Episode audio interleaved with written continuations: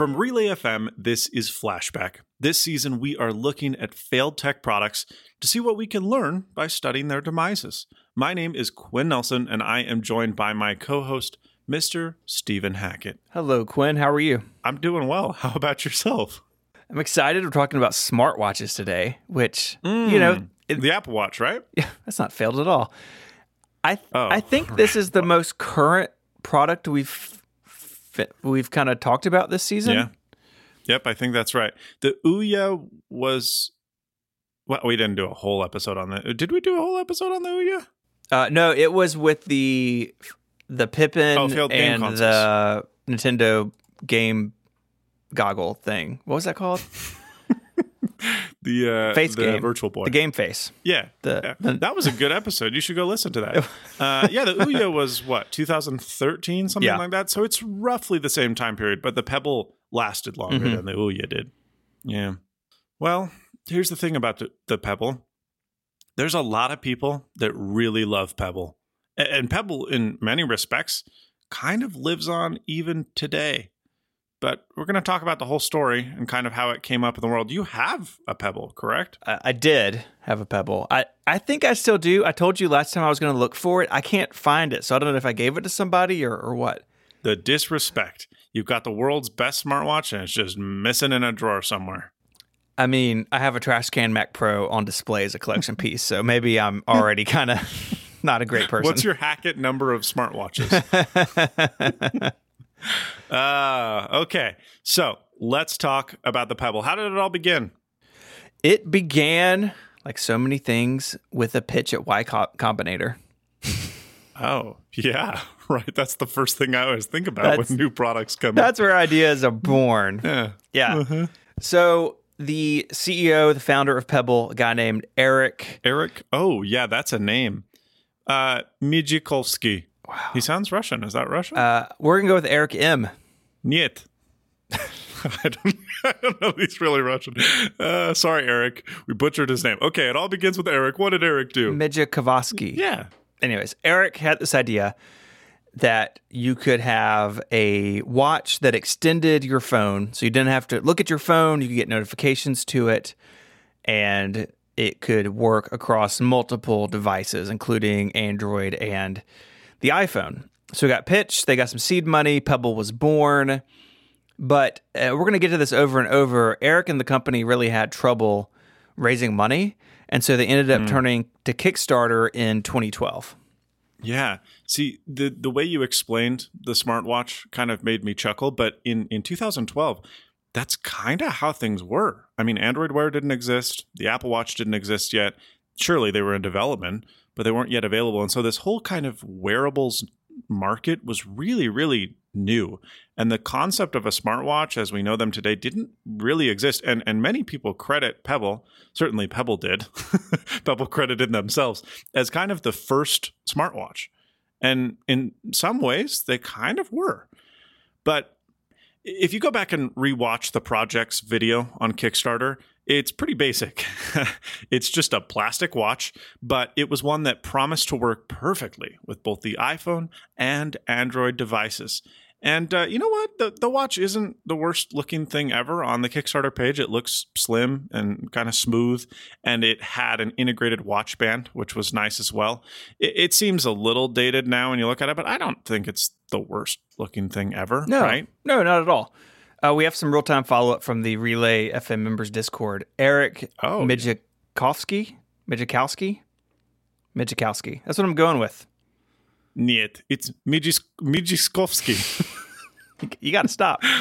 um, here's what's interesting though. So the Pebble wasn't this group's like first stab at a smartwatch, right? So, oh, so this group had been responsible for the inPulse smartwatch uh, for BlackBerry. The company name was uh, Allerta at this point.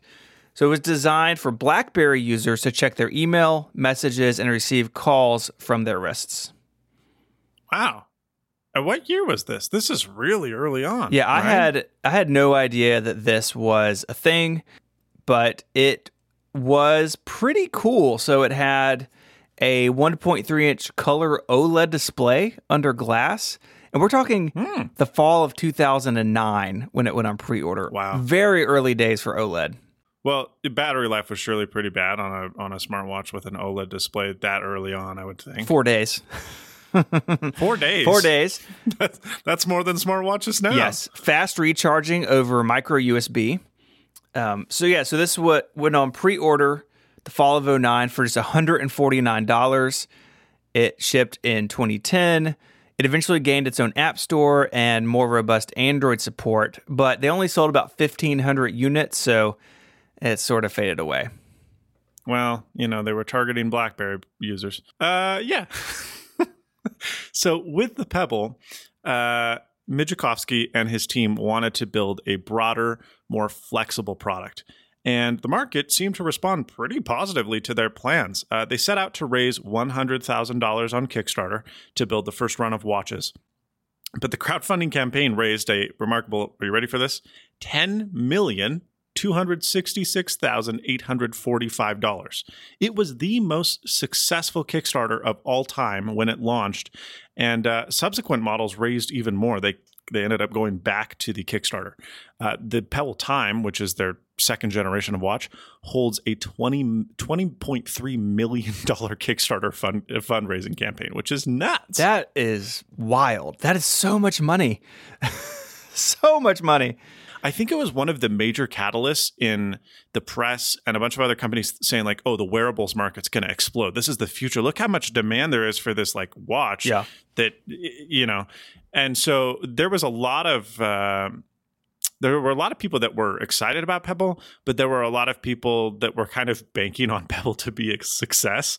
And uh, there were some stretch goals as these things happen in Kickstarter. So the more money they raise, the more features that become unlocked the ones that kind of passed that met their goals because again 10 million dollars uh, were bluetooth 4.0 support and better water resistance uh, both of which i think are pretty crucial in a product like that Yeah, I, I, I like too that stretch goals were much better hardware, right? Instead of, oh, we'll just make this poster in a different color or, you know, whatever some Kickstarters are. But I guess when you raise this much money, they could like radically change. I mean, think about adding newer Bluetooth. They have to source the hardware, they got to deal with drivers, software. But I guess the money Yeah. gave them the freedom to do that sort of thing. yeah which is pretty good and you know what the timeline did slip on shipping pebble Sure. because that's how kickstarter projects always go but unlike a lot of kickstarter projects today the pebble actually shipped it was the first promised uh, to ship in september of 2012 but it actually kind of slipped to january of the next year but that's all things considered not too long of a delay Not for a hardware project on Kickstarter. I mean, how many no how many don't even make it out the door? yeah a lot i'm still waiting on one from three years ago Yeah, well, spoiler alert, uh, Pebble had that issue at the end. but uh, okay, so let, let's talk about that original Pebble. You described it, case made of plastic, uh, pretty thin. You know, it, it in hindsight, it looks cheap compared to like, yes, like the stainless steel Apple Watch, but sure still looks pretty good. yeah I think. I think it looks pretty good. Uh, yeah, I don't think it's it's much different than like a, a Casio watch or No. or you know uh, cheaper fossil watches that are very popular. Yeah, so, I think Fitbits has you know kind of stayed in this design lane uh, to a degree. yeah, So the case's side walls and rear back were soft touch plastic, and the top where the display was was covered in high gloss curved cover plastic. You know, uh, we don't think it looks bad, but it also doesn't look cool. It's very utilitarian. Like Yeah. it gets the job done. some would say maybe even a little geeky. It kind of has a kind of calculator watch vibe. Sure. I dig it. Yeah, me too. But I'm a geek, so uh, I own a calculator watch. the watch wasn't massive. The case dimensions were 41 by 33 millimeters, and then it was 10 and a half millimeters thin, which uh, is not crazy thin, but it's not thick at all. I mean, that's it's pretty similar to the first generation Apple Watch that came a couple years later. And there was a 22 millimeter lug width. We're getting into watch stuff now, uh, which meant that the band, the straps that you would attach to the bracelet, were pretty wide. And so it, it certainly wasn't designed to disappear. I mean, it was it was kind of loud. It was there, but it had a nice curved display that kind of matched the curvature of your wrist, and I think it worked uh, pretty well. There was a, display, and this is where kind of Pebble set itself out from the rest of the crowd uh, was that it had a, a, display that was really pretty small 32 millimeters or about one and a quarter inches. So not a big display compared to modern smartwatches. And it was surrounded by absolutely massive bezels. But it was an interesting display because it's been said frequently that it's an e ink display, and it's actually not. That's a miscategorization. It is a sharp e paper display, which is a transflective LCD. Uh, e-ink, which is you know most frequently found in e-readers like the Kindle, is classified as a persistent pixel technology. So in short, the pixels are ink microcapsules that are charged and they move up or down to say go white or black when current is applied. Uh, and the image on an e-reader or an e-ink display is retained even without power, which is why your Kindle that you haven't read in three years, shame on you, by the way, still looks like it's turned on. Uh, there are uh, a few problems with e-ink, though.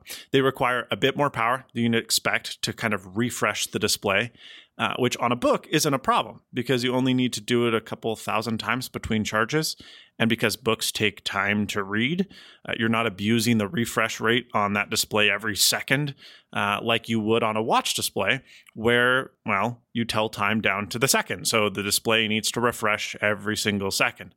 Uh, that would be bad for e ink because it draws too much power. And then e ink is frankly just pretty slow to respond when compared to a traditional display. And then there's one more problem that's making them pixel dense is pretty difficult, which kind of qualified it as a viable option. Now, by contrast, the Sharp e paper display that was used in the Pebble is vastly different. Uh, it uses a regular old LCD, kind of like your computer monitor or TV, but instead of having a regular backlight, it has transflective properties. You might be wondering, what does transflective mean? I, I was wondering that. yeah. Well, it's both transmissive and reflective. Uh, transmissive because it does have a backlight, like a regular display panel, that would emit light when necessary. So, when there's low viewing conditions uh, at night. And the Pebble allowed you to activate this backlight a couple different ways. There was a button press option. You could shake the watch, kind of like the Apple Watch with an accelerometer. And there was an ambient light sensor dis- display to kind of determine how bright to turn up that sensor. Uh, but the display mostly uses its reflective properties. So it takes ambient light coming in, like the sun, and then reflects it against a kind of a sheet of reflective material behind the display, and then reflects it or reprojects it back through the display. Um, so it kind of looks like an e-ink when you're outside. It's very bright. It looks like paper. It's really excellent for viewing outdoors, but it also saves on battery because most of the time you don't need a backlight. It's turned off, but it's still there when you need it. So it's kind of the best of both worlds if you're okay with not the most beautiful, vibrant display. I mean, compared to a modern Apple Watch, it looks dumb. But in terms of battery, it was a pretty big deal. And um, there was one other thing that the e-paper display did, and then I'll shut up about it. I just think e-paper is pretty cool. Unlike typical LCD monitors um, that basically have to refresh every time, well, you know, a certain number of times per second. So uh, you've heard the term refresh rate, right. obviously. Yes. Uh, like the iPad is a 120 hertz refresh rate. Your iPhone is a 60 hertz refresh rate. That's the number of times per second that the display needs to essentially redraw. And the Pebble was a little different because this e paper display allowed you to uh, have a memory LCD, they called it, which really only updated the pixels that actually needed to be updated. So it only redraw, you know, the seconds on the display and everything else would stay static. Uh, what this meant is that without the need to redraw multiple times per second or, uh, you know, even like the Apple Watch, the modern Apple Watch, isn't the refresh rate a one hertz display? So it updates every one second, which is pretty cool, but it still needs to redraw the entire display every one second. And, and OLED and LCD is you know, a little different and refresh rate gets weird. But the pixels on the Pebble only needed to be redrawn uh, when they changed. And the ones that didn't need to change could stay on, hold their state with very, very, very little power. And so, pretty awesome. You have a display that looks nice. You can view it inside and outside, and it takes very little power. That's really cool. It sounds it sounds like such a mashup of a mashup of technologies we're more used to right? Like parts of this sound like e-paper, parts of it sound like LCD, parts of it sound like OLED, even like when you, when you Yeah. don't need the backlight. That's really cool. It's kind of jack of all trades. Yeah, and yeah, the the to now it looks pretty pretty old school, right? Yeah. Not not amazing, but for the time, awesome. Especially when battery life was such a concern. I mean, you remember the first Apple Watch. The battery life was mm, Not great. saying it was abysmal is pretty generous. Yeah, I mean, if you worked out, you were going to be charging it in the afternoon, yeah. Right. Wouldn't even last a day. and they've gotten better at that over time, but. It is still a far cry from multiple days, right? We're talking four, Yeah. seven days on these on these early Pebble devices. The Apple Watch isn't in that ballpark at all.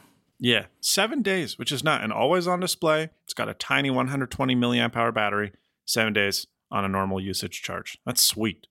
It, it is sweet. So we mentioned the Bluetooth 4.0 that got added uh, to the, the the original Pebble, but also had a couple of other fun internals. It had a three-axis accelerometer, so you, I guess it could tell which direction it was pointing, where your wrist Yep. was. Um, the Apple Watch has this. The iPhone had it for has had it for a long time. Also included a compass and a vibrate motor to alert you, but there was no speaker built in, which Uh, there was one last neat feature about the Pebble, and that was five atmospheres of water resistance, or about 50 meters.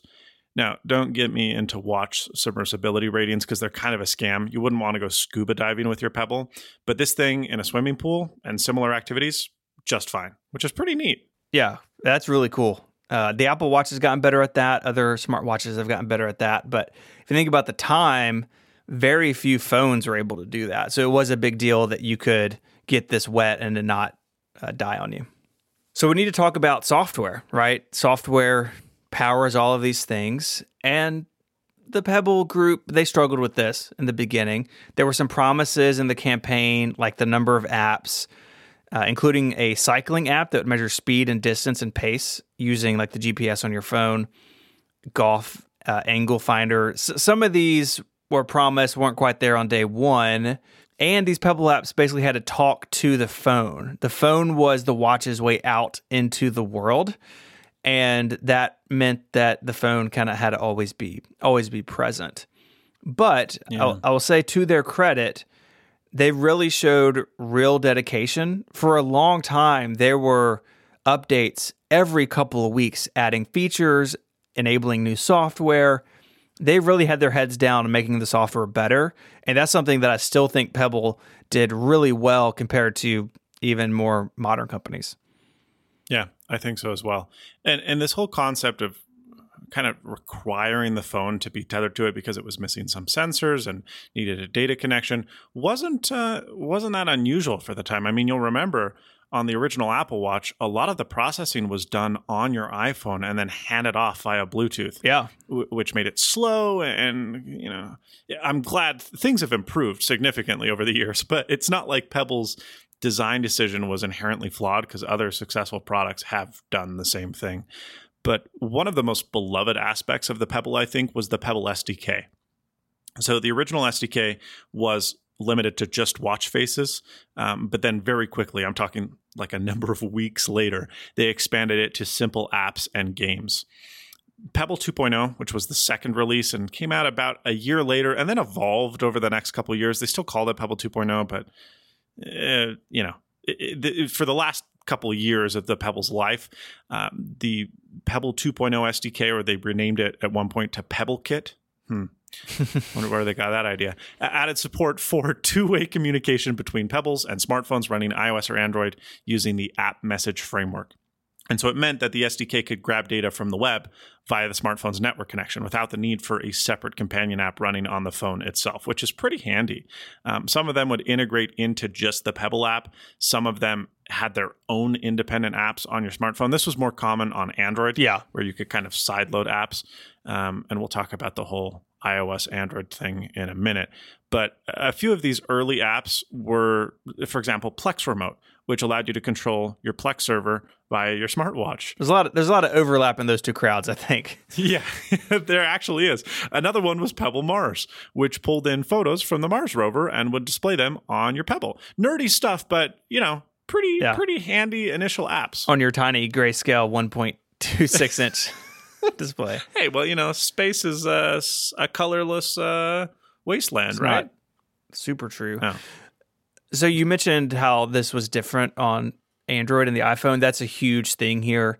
The experience with the Pebble was really varied based on the operating system of your phone. A lot of things were better over in Android land because the apps had more options and iOS uh, at the time didn't really have background processing, had some real limitations around permissions and Bluetooth in particular Um, but it was received rather well by the press. So Nilay Patel at The Verge reviewed it. Uh, I'm going to read a little bit from his original review of the first Pebble. After using the Pebble for a few days, I realized that I was daydreaming about it. I wanted it to do more. That's unusual. I rarely trust new products to work correctly, especially new products from unproven companies. But the Pebble's charming simplicity and the fundamental competence inspires confidence. It's so good at what it does that it's easy to imagine all the other things it might do in the future. At $150, the Pebble isn't cheap. Man, that that line uh, doesn't hold up. Uh, but it's def- and it's definitely not yet a must-have device, but it's close. If the Pebble team can deliver on the rest of their promises, they'll have created the first mainstream wearable computing platform. And even if they don't, the Pebble as it exists right now will make a lot of people very happy. Hey, you know that's that's pretty high praise, It is. especially for a brand new product in a pretty new market segment. Nice. Okay, well, what's Stephen Hackett's review of the Pebble? Because you had one, or I don't want to say have one because who knows where it is. Yeah. but disrespectful. But where when you had it, how did you like it? Yeah, so I had a Kickstarter. I backed them on Kickstarter, had a Kickstarter edition, and I used an iPhone. So I definitely felt those limitations. And in my initial review, I talk about how the Pebble, if it disconnects from your phone, you have to repair it. And, you know, some of that was on Apple, some of that was on Pebble, probably. But that was really what was so frustrating about this device in the early days is that it was hard to tell what was causing the issues, right? Because iOS 6 is pretty limited, pretty locked down, and I think a lot of it was probably on that side of things, but still was uh, sort of a frustrating thing. Um, and I kind of agree. I agree with what uh, Nilay wrote. So I wrote um, the Pebble is like the Model A. When people looked at the Model A, some realized it was the future and that one day everyone would drive. Others thought Henry Ford was off his rocker and the invention was a one off that wouldn't ever go anywhere. And I think that's how people really felt about Pebble, right? They were the diehard fans who really believed they were onto something. But a lot of people, including people in my life, thought, why do you want a watch that can do the things your phone can do? And selling people on that idea was really hard in those early days. Yeah, It's still hard now, honestly. You know, I still have people Yeah. like, why does why you want Apple Watch? Why not just use your phone? Yeah, I think so too. I, think in the last couple of years they really have proven their utility, but especially initially when they kind of required the phone to be near them at all times, they it was a difficult device to pitch. And I kind of echo the sentiments you expressed and frustrations with early iOS because even me with early Fit uh, Fitbit devices, as a tech reviewer, I'd have a lot of phones available, and seldom did I have problems syncing my accessories with Android. I had a lot of other problems with Android, but seldom did I have uh, issues syncing accessories with Android. And it kind of consistently seemed like a problem with iOS. I will say, though, in the last few years, Apple has really made improvements in this area, like a lot. Mm-hmm. Um, you can even respond to text messages and stuff like that via uh, Bluetooth devices, which is nice. I can do it from my car, which doesn't use CarPlay. It's just a regular kind of integration that that uh, iOS and Android have built into their systems. But so things have improved, but still there's this kind of weird lockdown of Apple's garden, and also one of the reasons why Apple Watch is a compelling device because it's really the only device on iOS that can truly do everything. You know what I mean? Oh yeah, yeah, absolutely. Okay, so Pebble just decided that their first model was good and then they quit. They retired, right? Uh, no, man. They kept the foot on the Oh. gas, Oh, okay. as the kids say. Do they say that I though? don't. I don't know. Your car doesn't even use gas. I don't know. Uh, that's right. So after the original Pebble, they very quickly unveiled the Pebble Steel at CES 2014 and released it just a month later. It was basically still a first generation Pebble, had the same display, had the same specifications, but it did sport a thinner body, a tactile metal uh, kind of uh, display face, and there were metal buttons as well. And then there was Corning Gorilla Glass instead of the polycarbonate plastic screen cover of the first model.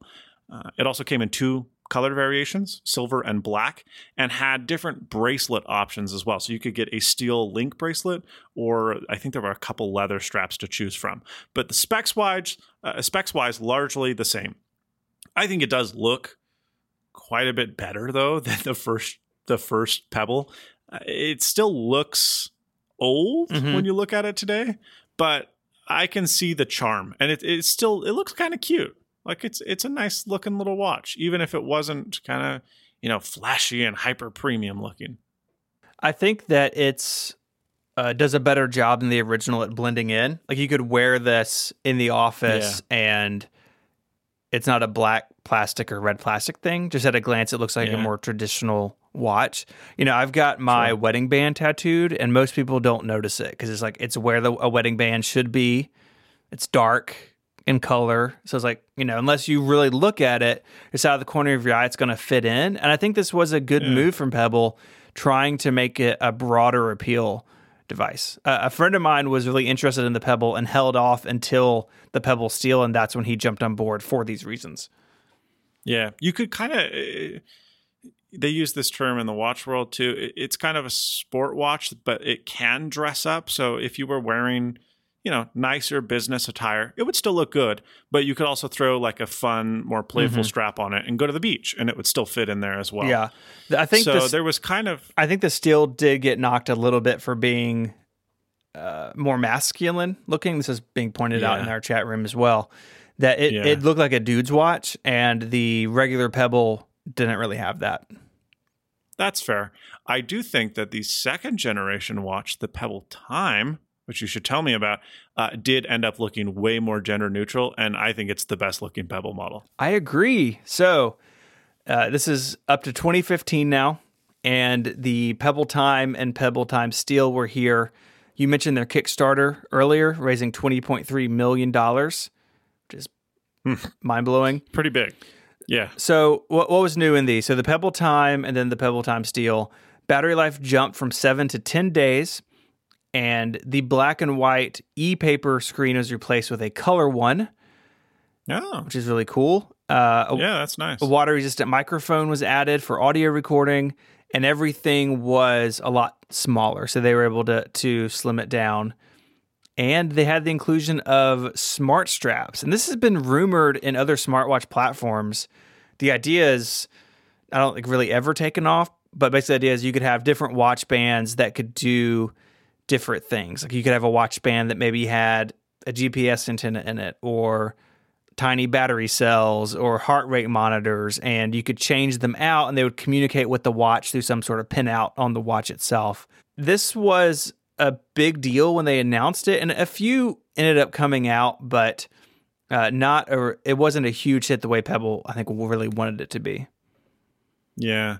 I do think it's a kind of clever idea because, in theory, you don't have to pay for what you're not going to use. At the same time, you rely on third party hardware manufacturers to fill in the holes for what the first party company didn't do, which means software support was probably not nearly as good uh, because, you know, much fewer customers. But there were a few straps that became available. Uh, there was a GPS and battery strap. There was a heart rate monitor strap that came out, and then there was a UK company that created a UK supported NFC payment system too, which was pretty cool. And it would sync with the watch, so you could toggle through your cards. Pretty cool. Mhm. Uh, and that was kind of the the beauty of the Pebble and its really open SDK was that as long as you could kind of think of it, and as long as uh, the the watch could hold it, because there was initial limits of about eight apps, which was kind of annoying. Eventually removed later on, but as long as you could get around the few limitations, it was pretty much able to do what you wanted it to do within reason. Uh, around the same time, Pebble even offered a Pebble Time round. Now, you'll remember when smartwatches started coming out, the Apple Watch in particular, that people thought, yeah, square watches. Who wants one of those? Never mind that some of the most famous and iconic watches, uh, mechanical watches of all time, are square. But anyway, people were like, that's not right. Watches are round. Give me a round watch. Android Wear was very much kind of on this forefront. The Moto, uh, what was it called? The Moto The Moto 360? watch. Yeah, yeah, the Moto 360. There you go. It was round, and that was kind of its whole pitch. Was it's like, yeah, well, you know, it's not the best smartwatch in the world, and Android Wear's not bad, but it's round. Looks like a regular watch. And so there was demand in the market for round watches, and the Pebble Time round was exactly like that. Uh, it's this. If you look at it now, it looks kind of funny because it's a it's a fairly large round watch, and then the circular display is very very very small. it's like a little tiny circle inside of a much bigger circle, but it was indeed round. It was very sleek and thin, uh, but it did so at the expense of battery life. So it took that new 10 day rating of the Pebble Time and pushed it all the way down to just two days. Yikes. Uh, a lot less.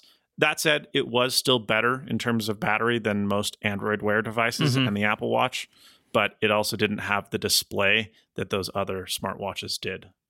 So the, the Pebble Time also came with updated software. The entire user interface was designed around a timeline, not unlike Google Now on Android Wear. It also kind of makes me think of the Siri watch face if it was good and hmm. useful. Shots fired. But the idea was the idea was you would have a timeline showing events, notifications, and more, and you could basically pass up and down the timeline. It had really deep integration with the notifications on Android, so it could display any incoming notification, and users could scroll through them and reply all from the watch. Like, of course, as we've mentioned a couple times now, this wasn't possible on iOS messages from notifications were often truncated and the only actions were to dismiss or reply to SMS. And weirdly, battery life was worse when using iOS as opposed to Android, which is that is something That's- something else. yeah, that's that's not typical. that's fine. Well, support on the platform still seems strong. However, uh, there were thousands of apps in the Pebble catalog, from watch faces to social media and stock price apps to activity tracking. There was automation stuff, turn-by-turn directions, and more. It seemed like a really healthy, capable platform, and there were a lot of these apps coming from big companies like ESPN, Uber, and GoPro. Uh, GoPro was a big company back then. Big deal. uh, but eh, of course, I guess reality sets in. And that brings us to the Pebble 2 and Time 2 watches and really speaks to the end, uh, at least the beginning of the end of Pebble. yeah, yeah. So they returned to Kickstarter yet again for the third time. How much money they raised this time? I was going to say just 12 million, which is a lot of money, but it's 8 million less than they did the previous time. So, quote, Yeah. just 12 million. Yeah. That's not great. Mm-mm. Just 12 million. Just- Terrible. Yeah. Come on. Get it together. All right. So, so a couple of products here. The Pebble 2 retained the black and white screen. The Okay. Time 2 was the color screen replacement, but it was more heavily focused on fitness. So it had uh, heart rate, step, and sleep tracking, a whole lot more.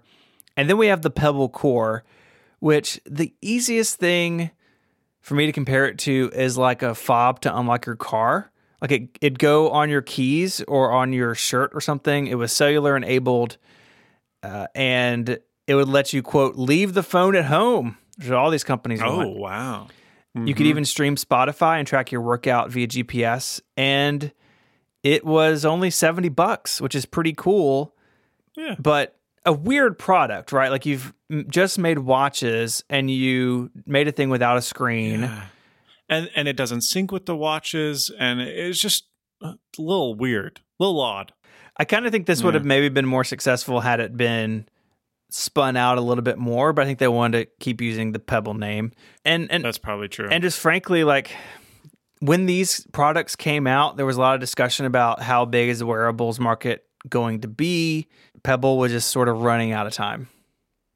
Yeah. so to speak, for a watch company. Yeah. Right. Uh huh. And, and I mean, they had they had big time competition now, right? Yeah. Yeah. I mean, you've got Apple with the Apple Watch, and then Fitbit is just buying up everyone and doing at least it seems so in the beginning.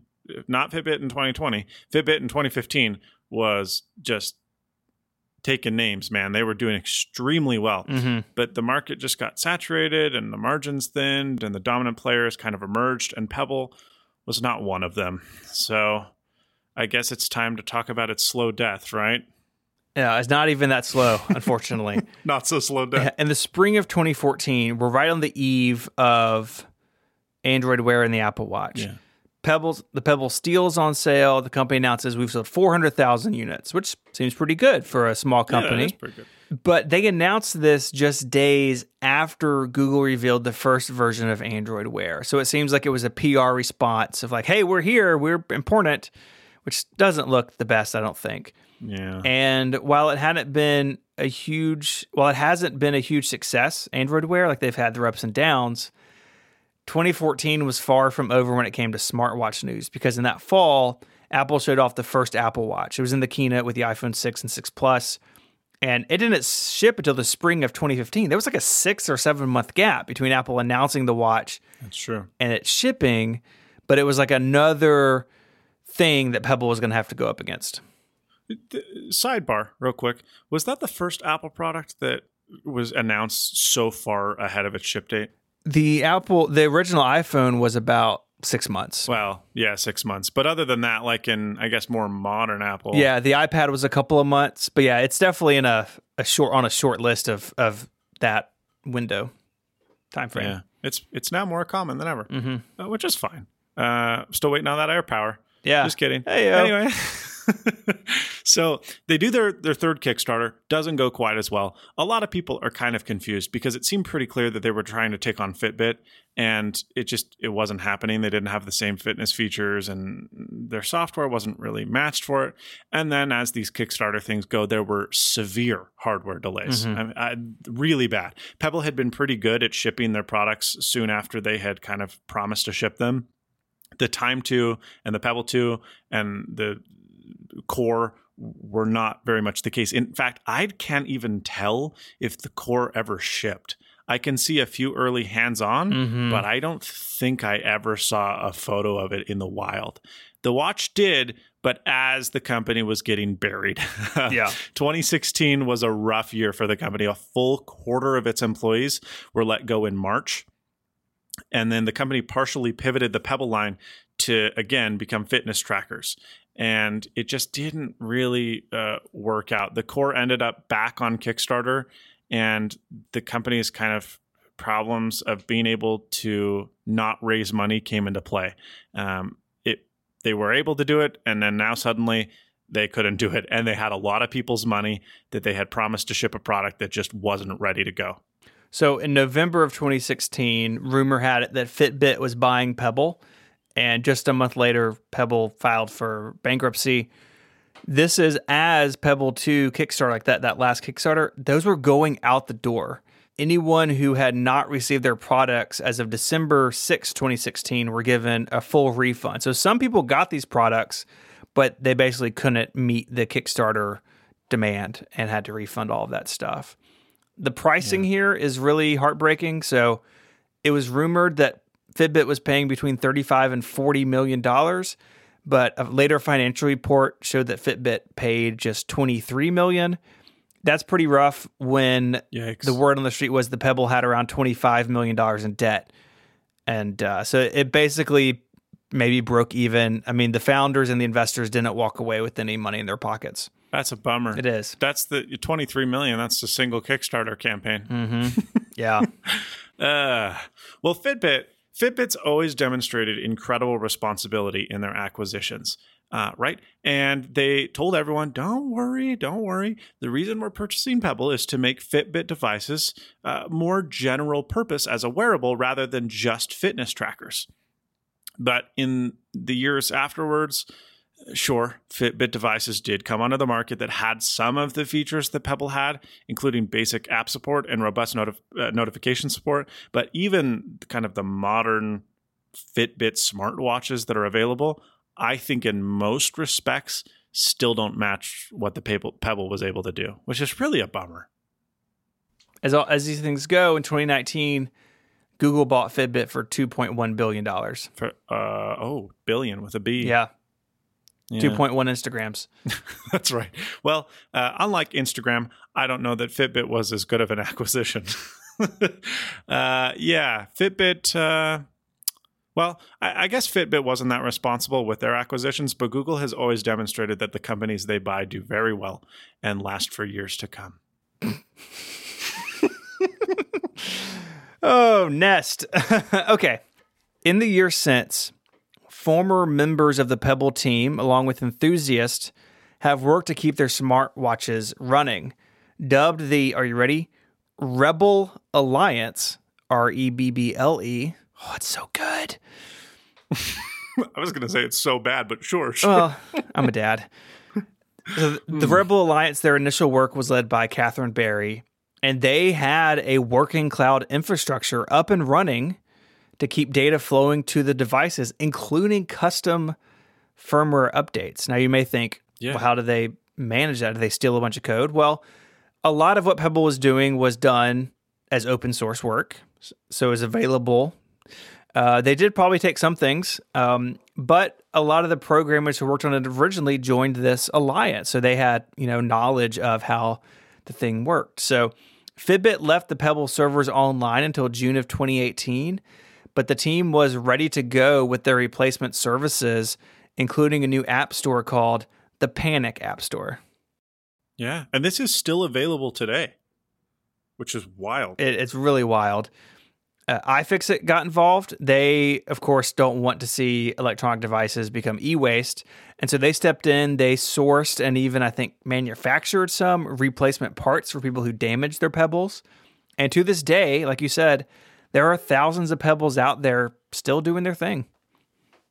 Yo, that warms my heart, man. That's awesome. It is. That's so cool. Community coming together to fix old hardware, to make software for it to be able to run. Very, very cool. I think it's great. Okay, so what can we learn from this whole uh, Pebble debacle? two big things come to mind for me. One, that if you were in a market and you end up competing with a platform owner, you need to take that seriously. So Yeah. there's this CNBC interview in 2015 when Pebble CEO dismissed the threat of the Apple Watch, saying, quote, they are focused on being the Rolex of smartwatches. On the other hand, I think we are trying to be the Swatch of smartwatches. And I see what he's saying because the original Apple Watch was not real focused and also really expensive. But they've really, Really come down in price over the years. And I don't think they foresaw that. And I think they thought there'd be cover for them in the market. But competing against a platform owner is just a very, very di- difficult thing to do. Yeah. There's one other problem that Pebble had, and that's that you, and it's hard to be able to tell the future and to know the past, but know when to get out, maybe. By late 2014, it was pretty obvious that Apple was entering the market with a smartwatch. Mm-hmm. This Apple Watch was coming out. Everyone knew it. We didn't really know what it was going to be or what it was going to cost.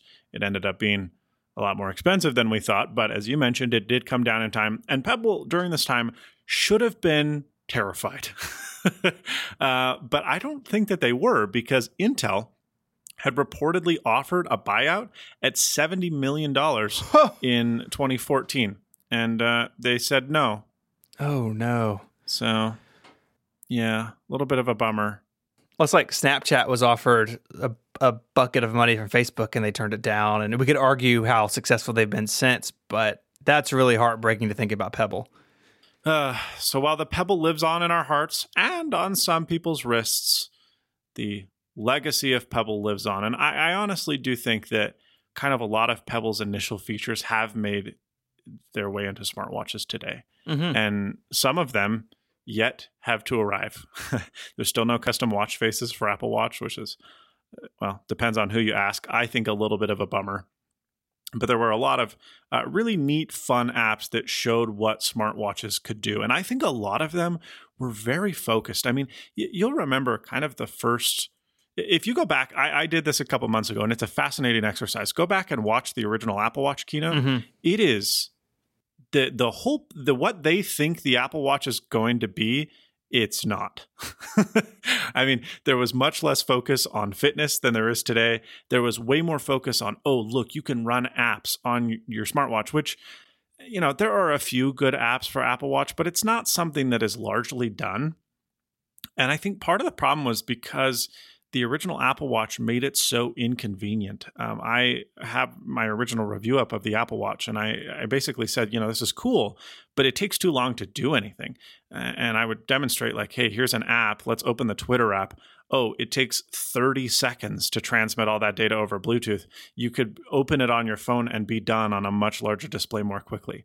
And I think Pebble did a pretty good job at managing really light, really fast applications that seemed hyper focused. They didn't try to do too much, they were simple little widgets. And part of that was due to the platform's limitations. But part of it, I think, was due to the fact that Pebble's SDK was really, really good. It reminds me a lot of ways, in a lot of ways, of WebOS where they had some really good ideas, limited hardware, limited funding. Yeah. But the ideas have proven to be winners because we see them across the industry now. It's unfortunate that Pebble itself didn't win, but what do you do? So that is the Pebble, and that is the end of season one of Flashback. We will be back in the fall. We, are working on some ideas for the fall, so we will keep you posted. So stay subscribed in your podcast player and uh, we will will be back in the fall. You can follow us on Twitter for updates, of course, and online. Quinn, where can people find you? They can find me on social media at SnazzyQ, and they can find me on YouTube at youtube.com slash snazzy. You can find me on Twitter as ISMH and my writing over at 512pixels.net.